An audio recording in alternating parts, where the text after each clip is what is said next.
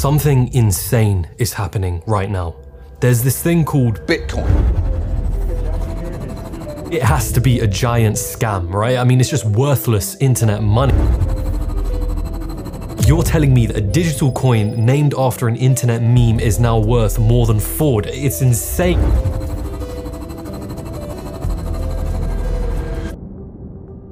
Unless you've been living under a rock, you've no doubt heard about Bitcoin a completely virtual form of currency controlled by no government and no single individual, created by a mysterious founder who remains anonymous to this day. A currency that is now worth billions. Bitcoin, the digital currency created a dozen years ago as an alternative to cash, is exploding. My bear case is that it's a giant pyramid scheme, and uh, people are getting sucked into it. First, I'll point out that Bitcoin possesses all the attributes not only of good money, but of supremely good money. You probably have your own opinion on the subject. Whether it's confusion, anger, hope, this Bitcoin seems to stir up controversy and polarization wherever it goes. Why?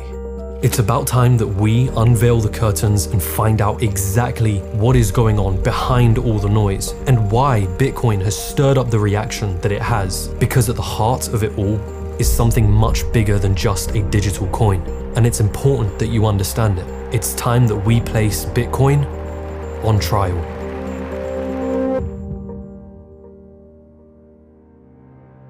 There's a temptation when you're first presented with Bitcoin, a temptation to mock. And finally, new rule nothing with crypto in the title ever turns out good. You go to Twitter and you see these profiles with laser eyes in them, the memes, the community, the shouts of hodl, not to mention some of the doomsday predictions of the US dollar's collapse and the end of fiat currency as we know it. It's a lot. Our gut instinct is to be cynical. It's a, there's no value. It's a bubble, and I promise you. And you're right. It could go to fifty thousand. It could go to hundred thousand. But I, I'm certain that at the end of the day, it will end up close to zero. How could a virtual currency, something that was once literally labeled magic internet money, be worth so much? Where is the intrinsic value that this thing provides to the world? That's the first question that everyone almost always asks. It's only when you're presented with an understanding of the technology and philosophy behind it all that you realize you've been asking the wrong question all along. We've covered some of this in the first part of the series, but to recap, Bitcoin is simply a bunch of transactions on a ledger that tell us who sent what amount of Bitcoins to who in the same way a bank stores all the transactions you've made from your account. With a bank, however, each transaction is validated by the bank themselves. If you try to send $100 to a friend when you only have $50 in your account, the bank will notice that this is an invalid transaction and reject it. The bank is a central authority. Bitcoin's goal is to be a decentralized form of currency, which Satoshi Nakamoto, its mysterious creator, outlined in their white paper published during the 2008 recession. Instead of relying on a bank to verify that the transactions are legitimate, transactions are instead validated by a bunch of computers that exist on the Bitcoin network. A network that anyone in the world can join by downloading the Bitcoin software. Think of it like a voting system, where each computer on the network casts a vote to determine the legitimacy of the transaction. After a certain number of transactions are made, a new ledger is created that links back to the previous ledger, and so on and so forth, which is what we've come to know as blockchain technology. You see, the real question isn't about the intrinsic value that Bitcoin provides to the world. Look at the US dollar. What gives it value? Take a second. Think about it. In fact, what gives any currency value? The dollar itself has no intrinsic value, it's just a piece of paper or a number on a screen. What makes the US dollar valuable is the fact that the government decrees it has value, and we agree that it does. We trust that our dollars or pounds can be used to purchase goods or services because the recipient of our money also trusts in its value. In other words, the value of a currency comes from people's trust in the currency and the underlying stability of the state that is backing and issuing that currency. The difference here, however, is that whilst fiat currency relies on the stability of the government, Bitcoin, using its blockchain technology, relies on computer code. For a currency to be valuable, it's important that the network of people using it trust in it. Bitcoin has been playing a psychological game of trust and reputation since its genesis, a tug of war between good press, bad press, and the overall adoption of it from other users. If there is demand, then it has value. Bitcoin has clearly generated that demand. The question we should be asking then is not about its value, but rather its demand. What's fueling it? And more importantly, can it last? Make no mistake, the game of trust and reputation is not easy. And until Bitcoin gains mass adoption, it is walking a tightrope between trust and fear. And behind the scenes, there are bigger and more concerning problems at play, ones that threaten to snap the tightrope Bitcoin walks on. There has been a civil war within the Bitcoin community for some time now, behind all the memes, hype, and laser eyes, one which questions Bitcoin's legitimacy as a currency. It's known as the block size war and it comes not from an external threat, but from an internal one, a problem that has been built into the very foundations of Bitcoin itself. The great problem of scalability. Satoshi Nakamoto programmed it so that each block on the Bitcoin blockchain can hold only up to one megabyte worth of transactions. And to make things trickier, there is a set difficulty level on the Bitcoin blockchain, ensuring that it takes 10 minutes to generate every new block. With this single decision, Nakamoto had unintentionally lit the flames for conflict. Let's run some quick numbers. An average transaction size is about 380 bytes. Therefore, every block on the blockchain contains roughly 2,759 transactions. And if every block takes 10 minutes to generate, it means Bitcoin can guarantee only 4.6 transactions per second. Visa, on the other hand, can handle over 24,000 transactions per second. You see the problem? Nakamoto's design decision caused a split in the community, a split between the big blockers and the small blockers. Big blockers argued that any legitimate currency needs to handle a lot of transactions, far more than just 4.6 a second. They advocated for increasing the block size limit. Meanwhile, the small blockers argued that increasing the block size limit would mean that the average person would not be able to run the Bitcoin network due to its sheer size and scale, causing it to be run by bigger corporations and therefore become centrally owned, something that Bitcoin was designed to oppose. But that's not all, because we haven't even talked about the energy problem yet. On the 12th of May, Elon Musk put out a tweet explaining why Tesla, that had once allowed their vehicles to be purchased using Bitcoin, was no longer doing so, stating, we are concerned about rapidly increasing use of fossil fuels for Bitcoin mining and transactions. This was a tweet that single handedly sent Bitcoin tumbling down in worth from the high 50,000s to the high 40,000s. Remember, it's a game of reputation and trust. And Musk isn't the only one who's expressed the lack of trust in Bitcoin's energy use. The energy problem has been around for a very long time. In fact, a recent analysis from Cambridge University indicated that Bitcoin uses more energy than Argentina. It uses a lot of energy. The whole issue around energy. It's remarkable just how much energy is involved. An industry that consumes a lot of energy. The question you're probably wondering is why? Why does Bitcoin use up so much energy? And yet again, the problem is that Satoshi had designed it to be this way.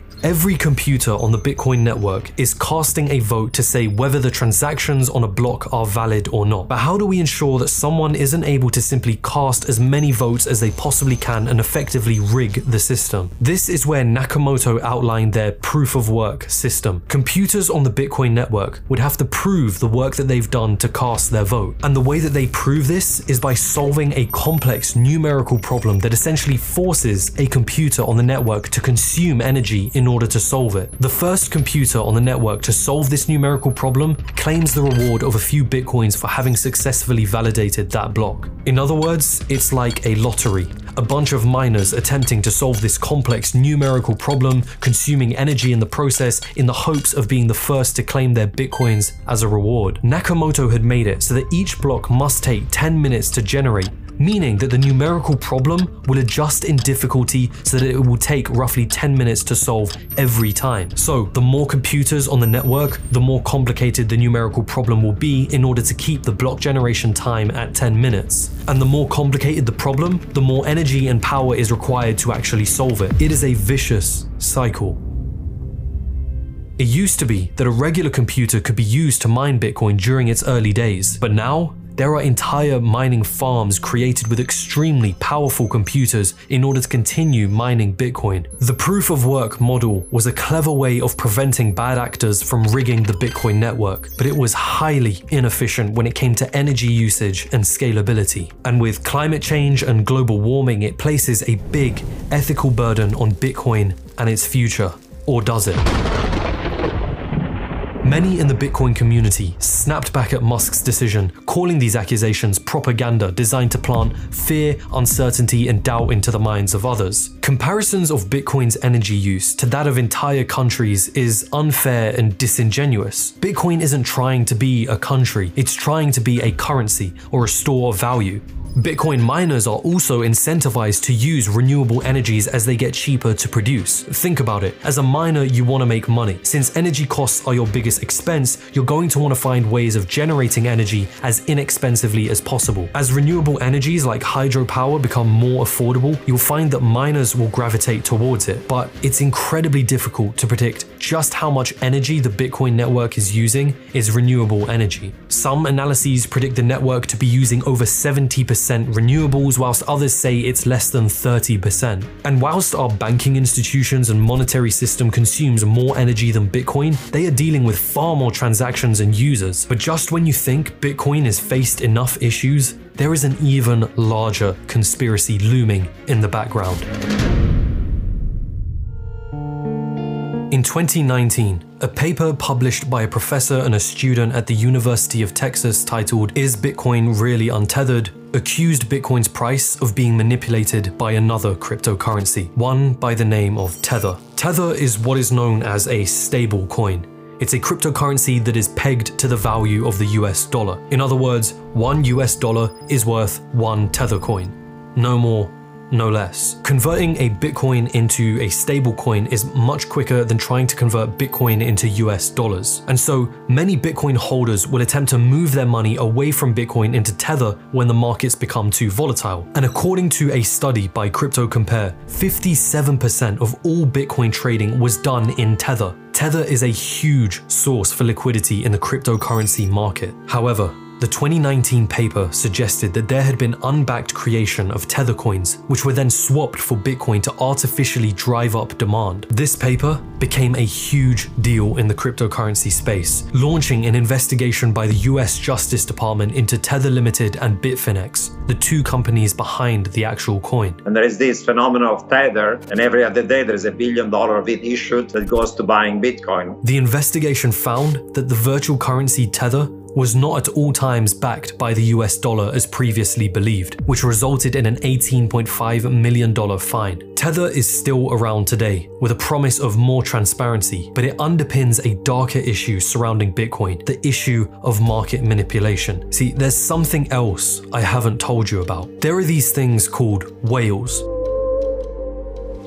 Not those kind of whales, Bitcoin whales, individuals who own large sums of Bitcoin. According to Coindesk, the number of wallet addresses holding over 1,000 Bitcoin in January was 2,334. Satoshi Nakamoto themselves is said to own roughly 1 million Bitcoins from their early days of mining the currency. That's more than 4.7% of the total supply of Bitcoin there will ever be. So let me pose a new question. What would happen if Satoshi Nakamoto would sell their coins. It's unlikely that they, whoever they are, would, but it emphasizes a new problem. A Bitcoin whale holds the potential to cause a large price movement with their holdings, especially if they were to sell. There are Twitter accounts literally dedicated to analyzing the movements of wallets holding large amounts of Bitcoin. And to make matters worse, Bitcoin's decentralization and anonymity makes it a place ripe for individuals with nefarious intentions who would be willing to manipulate the market to some degree. How much of it is being manipulated is hard to tell. So that's it then. Bitcoin's scalability issues, its poor energy efficiency, and potential to foster large amounts of market manipulation render it a poor currency.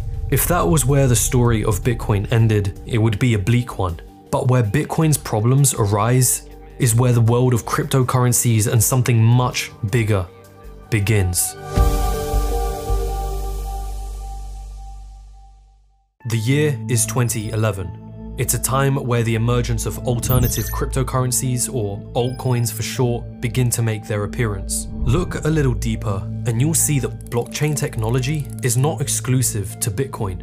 And in the wake of Bitcoin's problems, the development of these altcoins offered a solution or the creation of something entirely new. I can't possibly outline every single one of them because there are currently thousands of altcoins out there, each supposedly designed in their own unique way with a distinct purpose. The cryptocurrency space is a wild west right now, filled with debates about which coins are worthless scams and which ones are revolutionary. Dogecoin, another alternative cryptocurrency, was literally invented as a joke by two software engineers intended to make fun of the wild speculation in cryptocurrencies.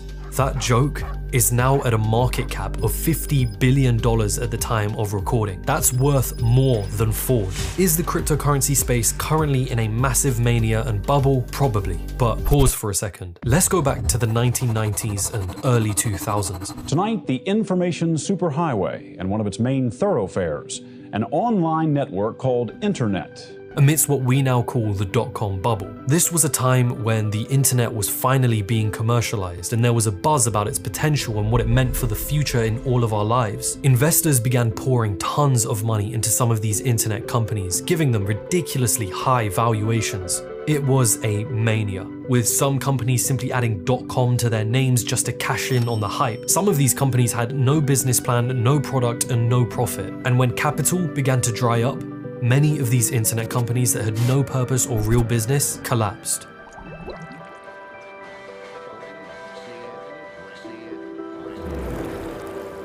But even so, years later, internet companies are some of the largest in the world. I believe that it's very easy to predict that there are going to be lots of successful companies born of the internet. I also believe that today, where we sit, it's very hard to predict who those companies are going to be. It's possible that the crypto space is in a similar situation right now. In the year 2014, a 19 year old by the name of Vitalik Buterin stood on stage at a Bitcoin conference unveiling their plans for what they called the Ethereum network. Vitalik knew that blockchain technology was something much bigger than Bitcoin, that it had potential far beyond the world of finance. Blockchain technology is to Bitcoin what the email is to the internet, just one part of a bigger picture. And that's what makes Ethereum so interesting. The Ethereum network gives us the possibility to actually program and create decentralized applications, or decentralized contracts, commonly referred to as smart contracts. Now, I won't go too much into the computer science behind it all because it's well beyond my comprehension, but it is seriously fascinating and incredible stuff. And we are only at the start of this thing. Everyone gets caught up on Bitcoin because it was one of the first dominoes to start this all. But Bitcoin is a small part of what is a bigger picture. Do I personally think that Bitcoin will be the global currency of the future? No.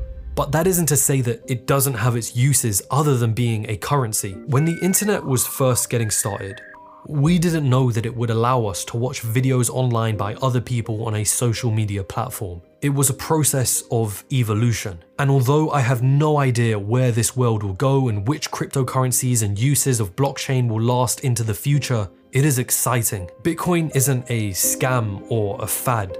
It's much rather a story, and it seems to only have just begun. What about this internet thing? Do you, do you know anything about that? Stop giving me that pop-up ad for classmates.com. Nothing with crypto in the title ever turns out good. A digital artwork sold nearly $70 million. It's tied to the Ethereum blockchain. I don't care that your phone takes pictures. It's a phone. Because the whole thing is a joke. Using it for things like financial contracts, digital assets, all of this sort of standard stuff. It's easy to criticize something you don't fully understand. And I still don't get it, and neither do you.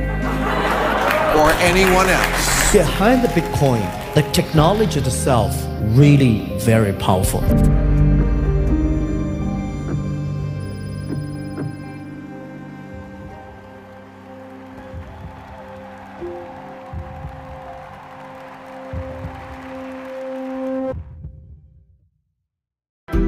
My friends and thank you for watching to the end of the video. If you haven't already seen it, this is part of a two-part series so do feel free to go and check out part one, should be linked somewhere at the top here.